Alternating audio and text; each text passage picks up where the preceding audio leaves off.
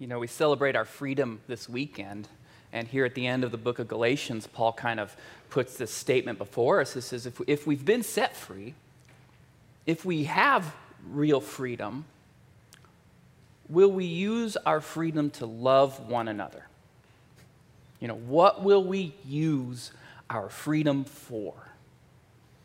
Because when, when, you've been set free, when you have freedom, you can do a lot of things with freedom. You can make a lot of choices. You can make a lot of decisions. It's, it's in our hands now if we've been set free. And so we have to choose what will we use our freedom for in this life?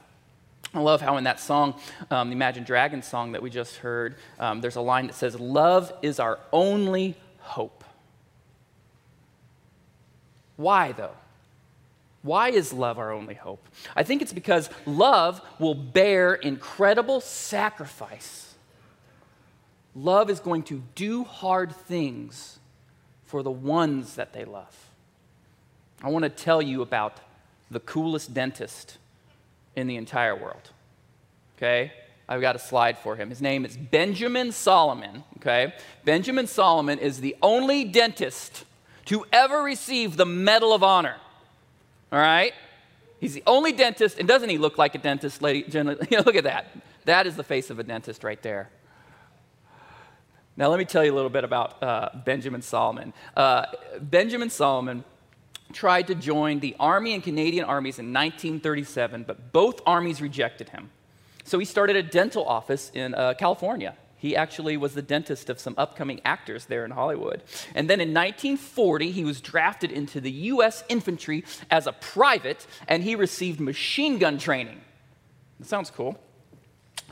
In 1942, the U.S. Army promoted Salomon to the dental corps. He tried to stay with his unit, but he couldn't. They just made him, uh, they, they graduated him up into the dental corps, and he was sent to the Marianas Islands in the Pacific. And then on July 7th, 1944, almost 78 years to go today, he single handedly protected his, his, his medical tent and, and uh, fended off 98 attacking soldiers. I have, and I have some notes from this article. Um, Roy sent this to me this week, and I just thought this was in, incredible to hear about what it was that, that, that Benjamin Salomon did to, to get to that Medal of Honor. And so uh, he was on July 7th, 1941. Salomon saw his first attacker while working on a patient. The Japanese man emerged from the bush and began bayoneting wounded troops lined up for treatment. So Salomon grabbed a rifle and shot the man, and then put that down and returned back to work on his patient. But then two more attackers rushed through the front. Salomon clubbed them both, then bayoneted one and shot the other before more soldiers started climbing in under the tent walls. Uh, the dentist shot one, knifed one, bayoneted a third, and headbutted a fourth. My goodness. Seeing that the situation was desperate and that the hospital would be lost, he ordered the medics to assist the wounded in a withdrawal while he provided cover. Contact with Salomon was lost for 15 hours as the American force conducted a withdrawal and then slowly took the territory back. And when they found Salomon, he was laying on a machine gun, dead, with 76 bayonet and bullet wounds. Dozens of enemy dead were arrayed before him, and a blood trail showed where he had repositioned the gun multiple times, almost certainly while fatally wounded, to continue recovering the retreat. Now, he was initially rejected for the Medal of Honor um, because, uh, just in the rules, they initially didn't allow medical personnel to receive the Medal of Honor. But it wasn't until a group of men um, in 2002 kept petitioning, kept petitioning, kept petitioning, and collected facts and details about the story. And so in 2002, in the Rose Garden, President George Bush presented the Medal of Honor to uh, Dr. Robert West, who had kind of organized the efforts to get this uh, Benjamin Salomon the Medal of Honor.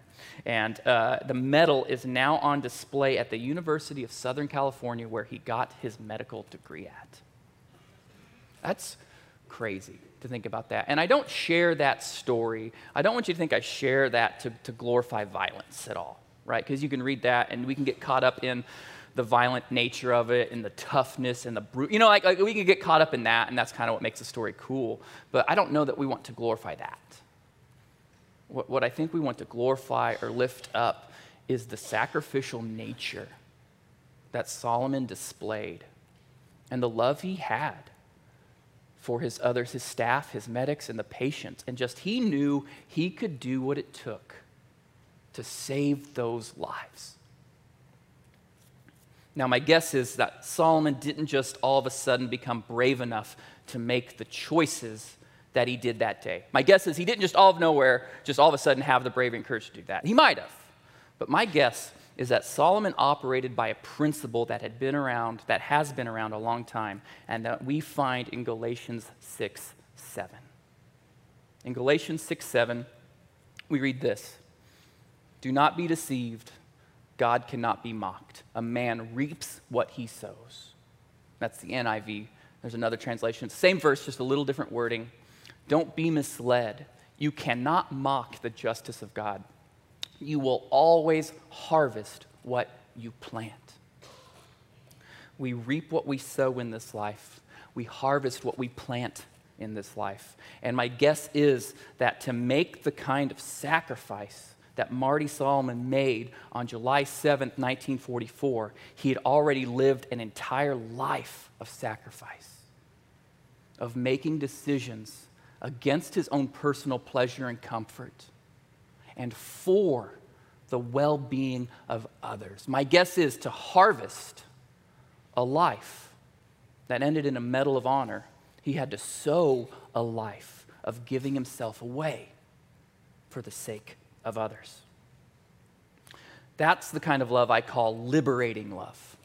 Liberating love sets the world free because it changes things, because it is fueled with a sacrificial nature and when we see liberating love or experience liberating love, it leaves a mark on us. We're not going to forget that story of Salomon. And there's people that you've had in your life, there's people that I've had in my life who have lived a life of sowing and reaping that kind of liberating love. It's the kind of love of single parents who may not have the support of a spouse as they try to raise their kids, parents who are giving up so much of themselves to see their kids grow up in a loving home. It's the kind of love we see in so many young people who are willing to give up their time to support disadvantaged people groups or to take to the streets for social causes. It's the kind of love we see in so many um, middle aged laborers, men and women just stuck in jobs that don't really set them free, but provide an income and support for their family and community. And they just keep grinding, they keep sacrificing personal freedom to provide that love and for their support for their family and neighbors. Liberating love is the kind of love of an aging spouse who gives up the relationship that they had in their youth and the freedom of being young so that they can die to themselves and care for their partner. That is sacrificial love. That is liberating love. And it's that kind of love that the Apostle Paul is describing here at the end of Galatians. When we get to Galatians 5 25, um, we're going to read until about 6, 7, or 8. But Paul's getting to the end of this letter of Galatians. And now, um, if you haven't been with us, if you're joining us for the first time today, um, but if you've been with us this whole series, I just kind of want to sum up what's been going on. We've been in this whole series called Free. And we've been calling it free because this whole book of Galatians, this letter really, that the Apostle Paul wrote to some Christ followers, some Jesus followers in this little community of Galatia, which uh, Roy shared last week and I learned is modern day Turkey. So Paul's just writing this letter to these Christ followers, and the sum, the bottom line of this letter is religiousness doesn't set us free. A relationship with Jesus sets us free. Religiousness doesn't set us free. A relationship with Jesus sets us free. See, following Jesus doesn't mean trying harder to live by a better moral code. That's what so many of us do, including myself. And I think that's where things go wrong, especially when we start trying to follow Jesus. It's so easy in the beginning, but then you, you, realize you get 20 years into it and you realize you've been doing this the whole time. It's so easy to think that Christianity or following Jesus is about being better, about trying harder to be better. And what I think of that is, is I think of that as a gospel of self improvement. I think so often, just because of the world we grow up in, I mean, we're pretty, grow up in a pretty moral society. And so already, you and I, we have a set of values and we feel like we're pretty good people. We try to do good by others. We try to raise our kids. So already, we kind of have this ingrained, inset um, morality to us. And it's so easy to apply that and think that a relationship with Jesus, uh, uh to be a Christian, means trying harder to do better and live by a higher moral code. But Paul and Jesus and this whole letter has been trying to convince us that we don't really have what it takes to earn good favor with God. Even the good things we do in life are normally for internally motivated reasons to feel better about ourselves, not really to serve God, but just to feel like we're a good person. And so, not even our best deeds can ever earn God's favor. We can never achieve it, we can only receive it. Following Jesus is realizing and admitting no matter how hard I try, I can never be good enough to earn God's favor. But because Jesus already had all of God's favor, and because Jesus died in my place, I don't have to prove that I'm good enough to be loved. Now I just receive God's favor. Jesus didn't get God's favor so that I could have it. Jesus exemplified a sacrificial, freeing, liberating love. And if we are going to follow him, we have to follow him into that same kind of life of liberating love. That's what Paul has been arguing over the course of this letter. And so he's getting to the end, and it's kind of like some final instructions. And he kind of rattles off four, five, six different things to say, like, now that we realize that being a Christ follower isn't about trying harder, it's not about achieving love, it's about receiving love. This is what it looks like to live a life of love. And so it's here in Galatians 5 25 through 6 8 where Paul shows us what kinds of seeds we have to sow in our life if we want to harvest a love that sets people free. And so, the first thing um, that we're going to look at is sowing obedience. I'm going to read this. Um, we're going to put up on the screen here. I'm going to read. This is verse 525. And we're just going to go through again. What do we need to sow if we want to harvest liberating love in our life? And the first thing is sowing obedience. Now, Paul says, Since we are living by the Spirit, let us follow the Spirit's leading in every part of our lives. Not some of the parts, but every part of our lives. There's another way to say this that is, um, since we are living by the Spirit, let us keep in step with the Spirit. And as soon as I heard that, I read it in that translation keep in step with, I thought of a marching band.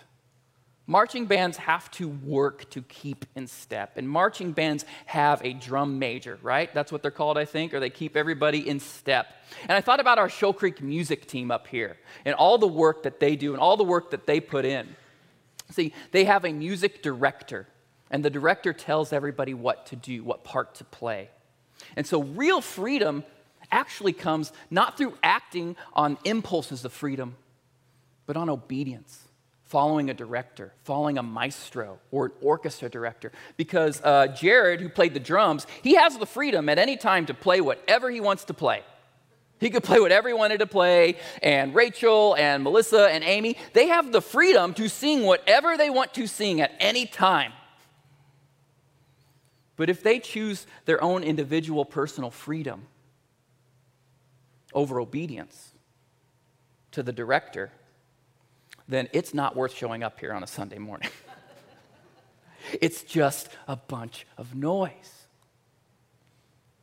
And that's what it's like to try and live in a relationship with God. We value our personal freedom so much.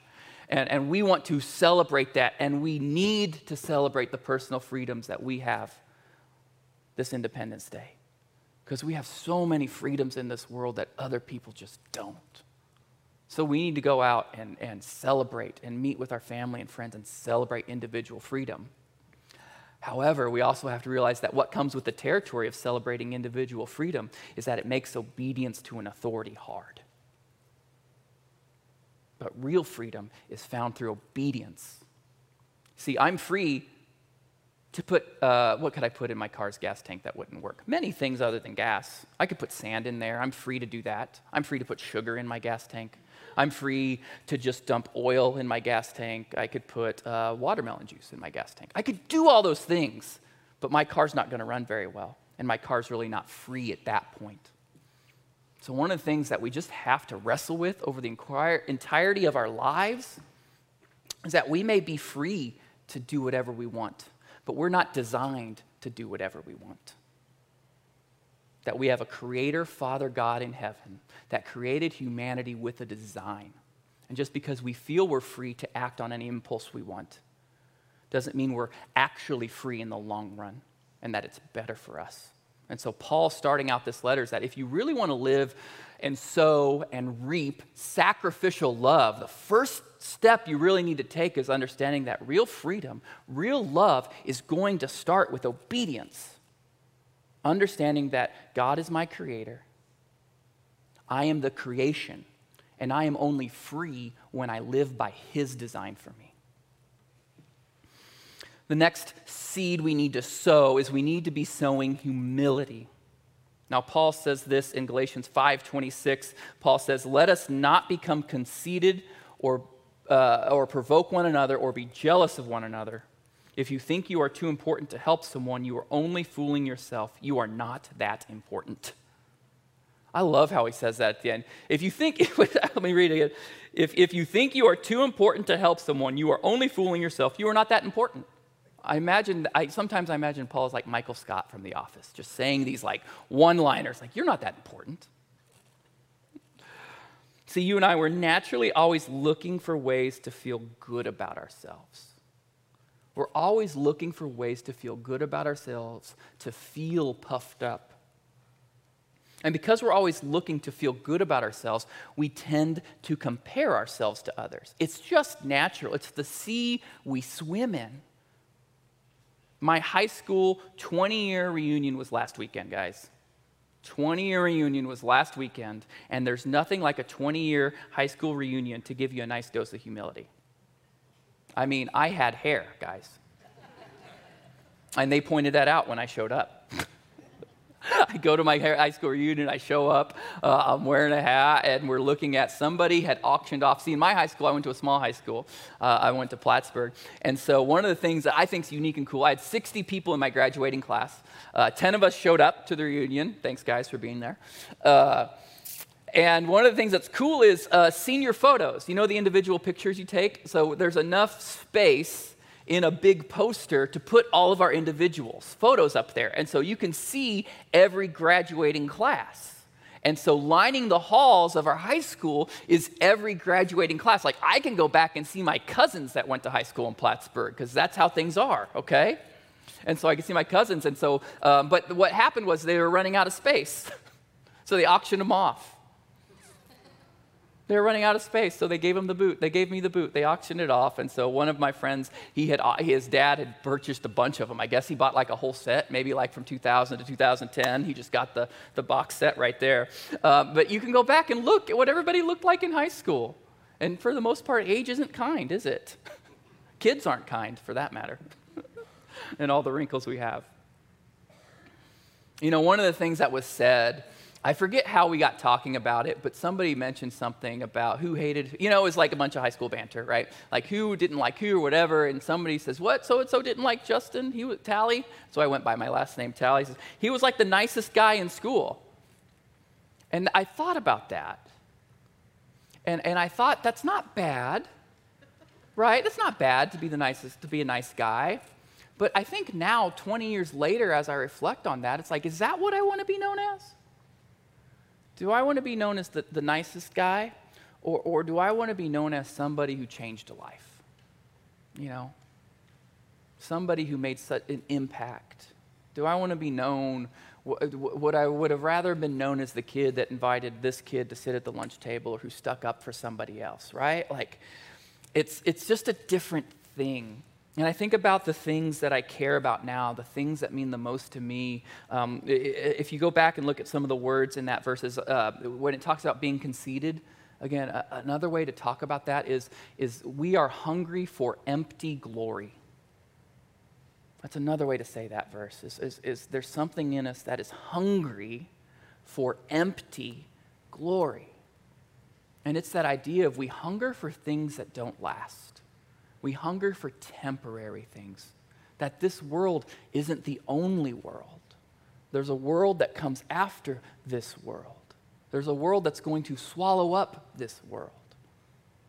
And so, what do I want to be concerned about? What do I want the energy of my life to be about?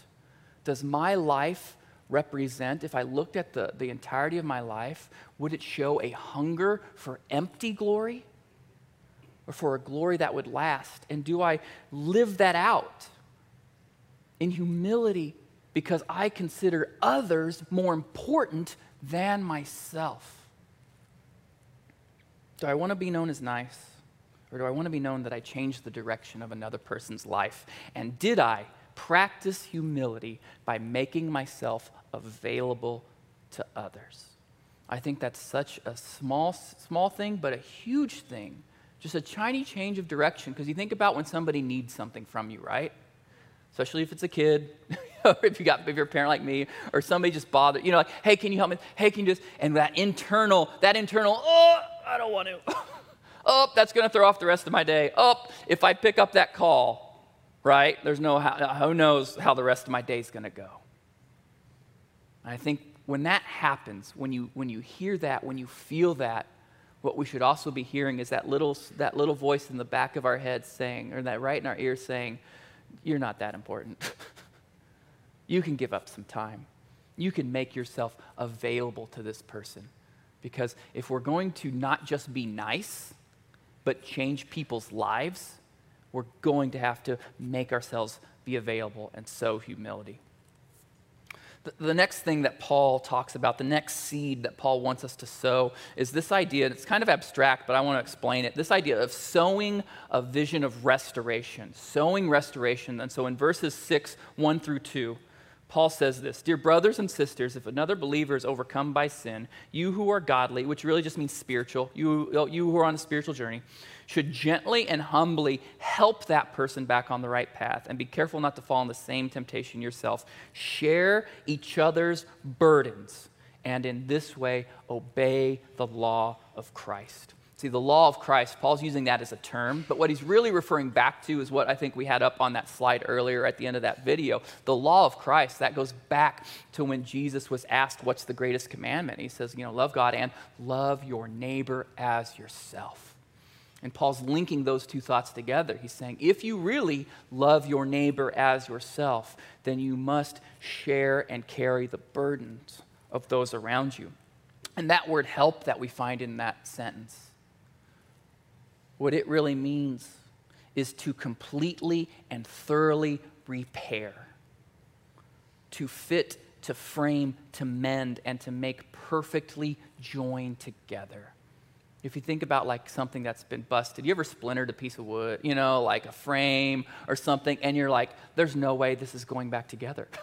There's no way I'm going to put every little fiber of this thing together. Doesn't matter how much I put glue on it, doesn't matter how much I clamp it down. This thing is never going to be fit back together. It's never going to be the same.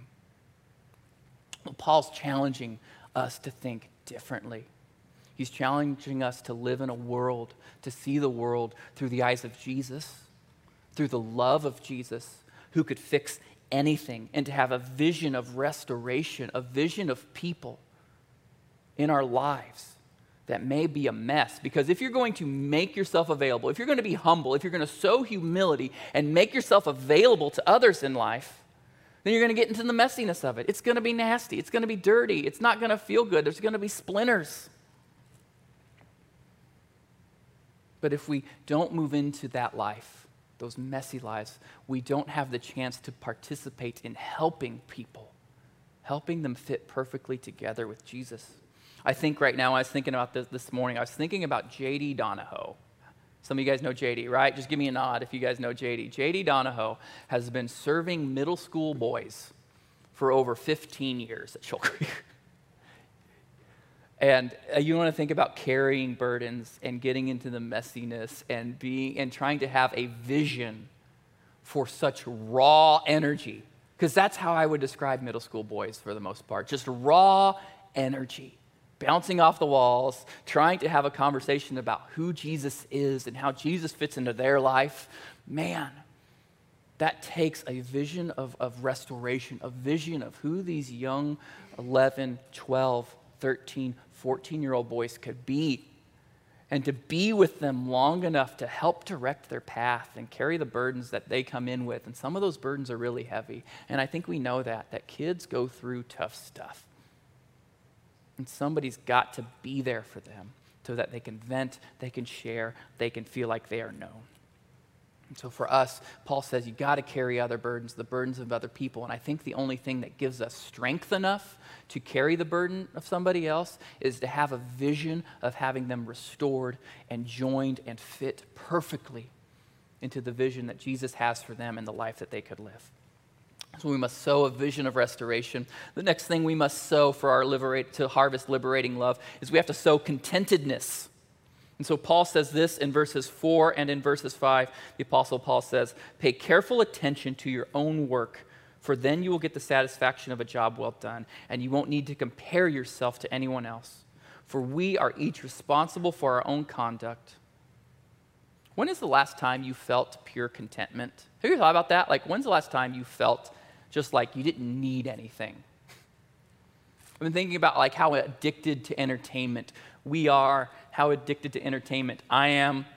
a couple nights ago, um, we took my, my uh, nine year old out for his birthday party. We went to his birthday party, and it was, it was about what you expect a nine year old birthday party to be with eight kids. It was exhausting.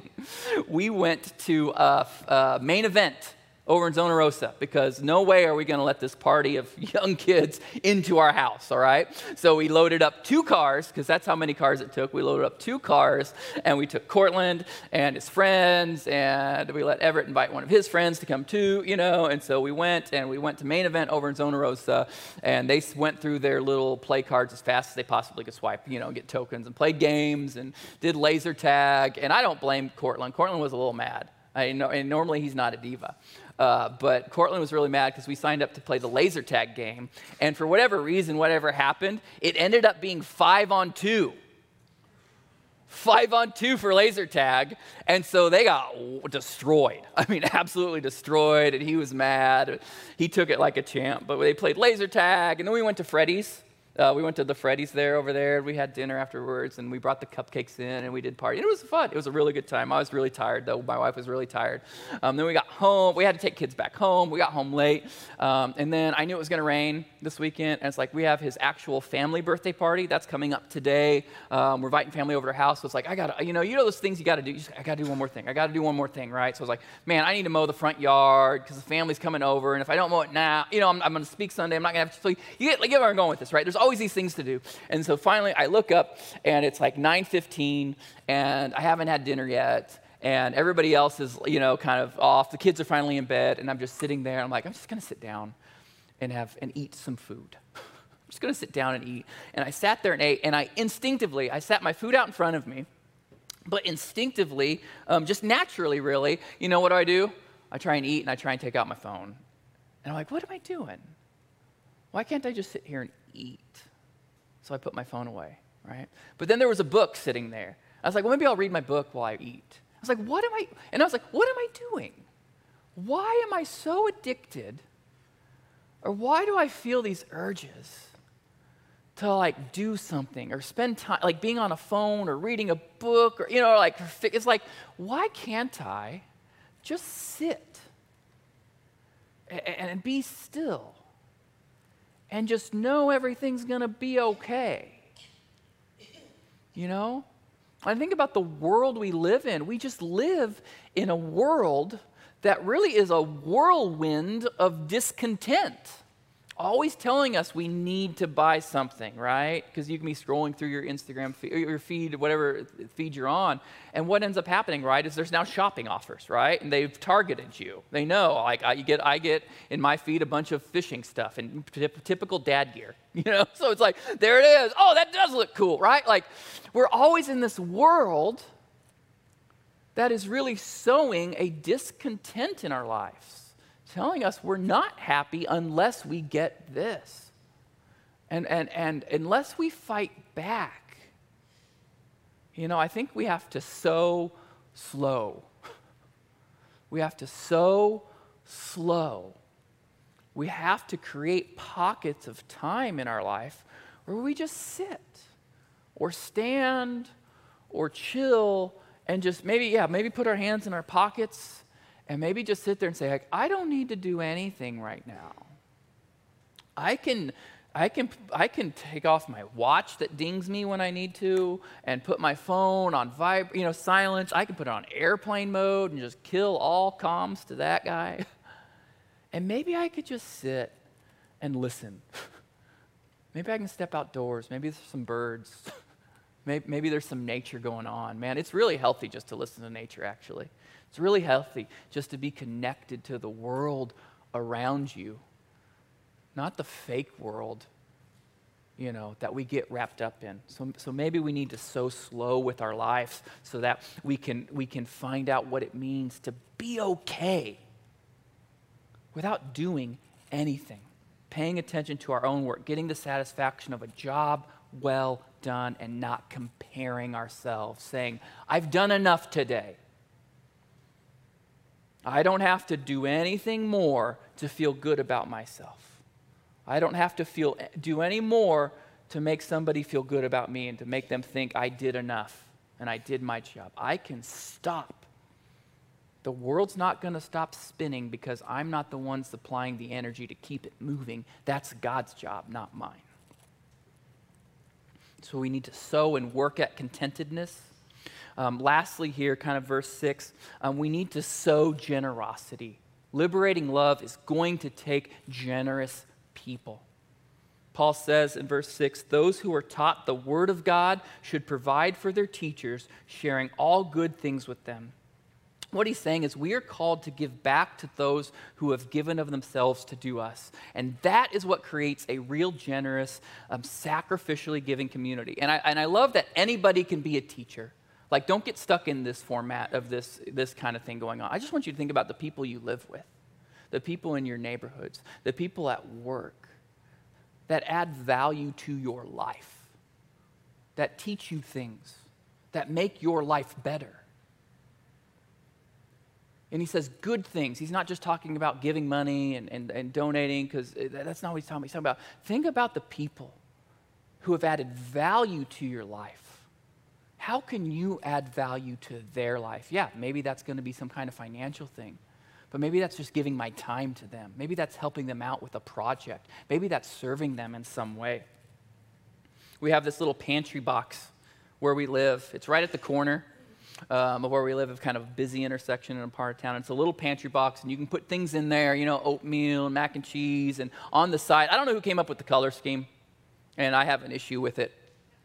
It's white with purple and green lettering. I don't know how that goes together. White with purple and green letters, all white. But on this side of this box, it says, take what you need and leave what you have, or what you can. Take what you need and leave what you can. And I wonder if that's just kind of a motto for life. You know? Do we live a life of only taking what we need and leaving what we can? Or do we live a life of accumulation? a life that's like our attics or our junk drawers, you know, where we don't throw things out, right? Everybody has that junk drawer. And mine paid off, actually. I kept this little two prong outlet thing that went to a three prong, and I kept it for years, never throwing it out. And then finally, I needed it one day. But 99.9% of the time, that's not the way the junk drawer works. 99% of the time, your junk drawer you don't need 99% of the items in it. You can get rid of it, you can be done with it. But we live these lives, I think, that are based in accumulation. We live these lives that come out of a fear of like scarcity, like a scarcity mindset, where it's like, well, I might need that someday, so I need to hold on to it. I might need that, so I need to hold on to it. And it, it's really a life of self protection where I'm going to look out for myself first and make sure I keep everything that's going to take care of me. And then I'll just give over, you know, the, the, the leftovers. I think Paul is saying that if we want to live a life um, of liberating love, we, we have to give away or get away from sowing a life of accumulation because we can't take it with us. We have to sow generosity, and that's what, harvest, that's what harvests a generous community. And you know, for the most part, I think we get this whole reaping and sowing thing. I don't think this is an intellectual problem for us. I think this is more of a heart problem for us. And this is what Paul says in uh, Galatians 6, 7 through 8. He, we get back to this verse that we started off with. This says, um, Paul's kind of wrapping up here a little bit. He says, again, don't be misled. You cannot mock the justice of God. You will always harvest what you plant. And then this is the problem. What we're dealing with now isn't a head problem, it's a heart problem why we don't live a life of liberating love isn't because we don't know, you know, we know what generosity means, we know what it means to be kind, but what we really have going on is a heart problem. This is what he says about it in verse 8. He says, Those who live only to satisfy their own sinful nature will harvest decay and death from that sinful nature. But those who live to please the Spirit will harvest everlasting life from the Spirit what we grow in the garden of our life really comes down to who we are trying to please with our life. What our gardens look like, the fruit that we're harvesting, really comes down to who we are trying to please either ourselves or God. That's kind of how we can live life, either trying to please ourselves or trying to please God. Even if we are a stereotypical people pleaser and we live to make others happy, we found that that's still really just to please ourselves. That's just to make ourselves feel happy because we want the affirmation and acceptance of other people. And so when we boil it down, and what Paul's saying is, is like, here, here's what's going on it's, it's, it's who are you trying to satisfy? Who are you trying to please? Are you trying to please yourself? Or are you trying to please God? I think the story of our lives and the story of the Bible really can be summed up as a tale of two gardens. We have the Garden of Eden and we have the Garden of Gethsemane. We think about these two gardens that we find in the Bible. We have where, where the story of the Bible kind of starts this idea of a Garden of Eden is this kind of perfect place where God creates humanity and God lives in a perfect relationship with these two humans. He lives in a perfect relationship with humanity. And God provides everything. There is no scarcity mindset. It's just this perfect, trusting relationship where these, uh, these, this humanity is free from shame, this humanity is free from doubt, this humanity is free from fear. They're given everything they need and they're perfectly taken care of by their Father, whom they walk with in the garden every day. But then what's interesting is the snake, this creature, this being pops up and starts having this conversation with Eve. Instead of, instead of trusting God, she starts having a conversation with a very non God creature. And then she looked at this tree. And in Genesis 3 6, and I found the phrasing really important and really interesting here. In Genesis 3 6, it says this When the woman saw the fruit of the tree and that it was good for food and pleasing to the eye, because the fruit was pleasing to the eye and also desirable for gaining wisdom, she took some and ate it. And in that first garden, humanity made a choice to please its own eye. All humanity had to do was say, I respect you, Father. Freedom is found in obedience. I'm not going to eat of this tree. But humanity saw that this fruit was pleasing to the eye. And so they decided to please themselves and indulge in this. And then death and decay entered the world. Yet we have this other garden that we find in Matthew 26, 36, and I'm just going to read it right here. In Matthew 26, 36, we have another garden. And this is the Garden of Gethsemane, where Jesus went and prayed on the night he was betrayed. He had made enough enemies that there was going to be a group that were going to kill him and lead to his crucifixion. And Jesus knows this is coming. And so on Jesus' last night of freedom, Jesus went with his disciples to an olive grove, a garden called Gethsemane. And he said to them, Sit here while I go over there to pray. He took Peter and Zebedee's two sons, James and John, and he became anguished and distressed. He told them, My soul is crushed with grief to the point of death. Stay here and keep watch with me. And then he went up a little further and bowed his head to and face to the ground, praying, My Father, if it is possible, let this cup of suffering be taken away from me, yet I want your will to be done, not mine. See, in the Garden of Eden, that humanity wants to, to take care of itself and wants to do its own self will. And that, that self will enters humanity and brings death. But Jesus in the Garden of Gethsemane is facing death and chooses God's will. And that ends up bringing us life. See, I think what we have to look at in our lives is we have to ask this question of which garden are we trying to create? Which garden do we try to live out of in our lives? Do we live out of a garden of Eden with this self mindset, this I want to please myself, I want to do what I want to do? Or do we live out of a garden of Gethsemane that says, Father, not my will, but your will be done? When we look at Eden, what is Eden filled with? What does it lead to? It's self satisfaction. It's saying, I want to do what is pleasing to me. Eden is filled with self idolization.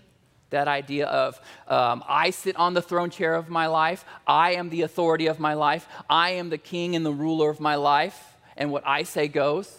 No one else sits on it. That idea of self protection, a scarcity mindset. I need to protect my resources, I need to take care of me. And that idea of self sufficiency is I have everything, I don't need anybody else. I can take care of me. And what we see happening, what we saw happen, and what we live out of is it leads to harvesting that death and decay.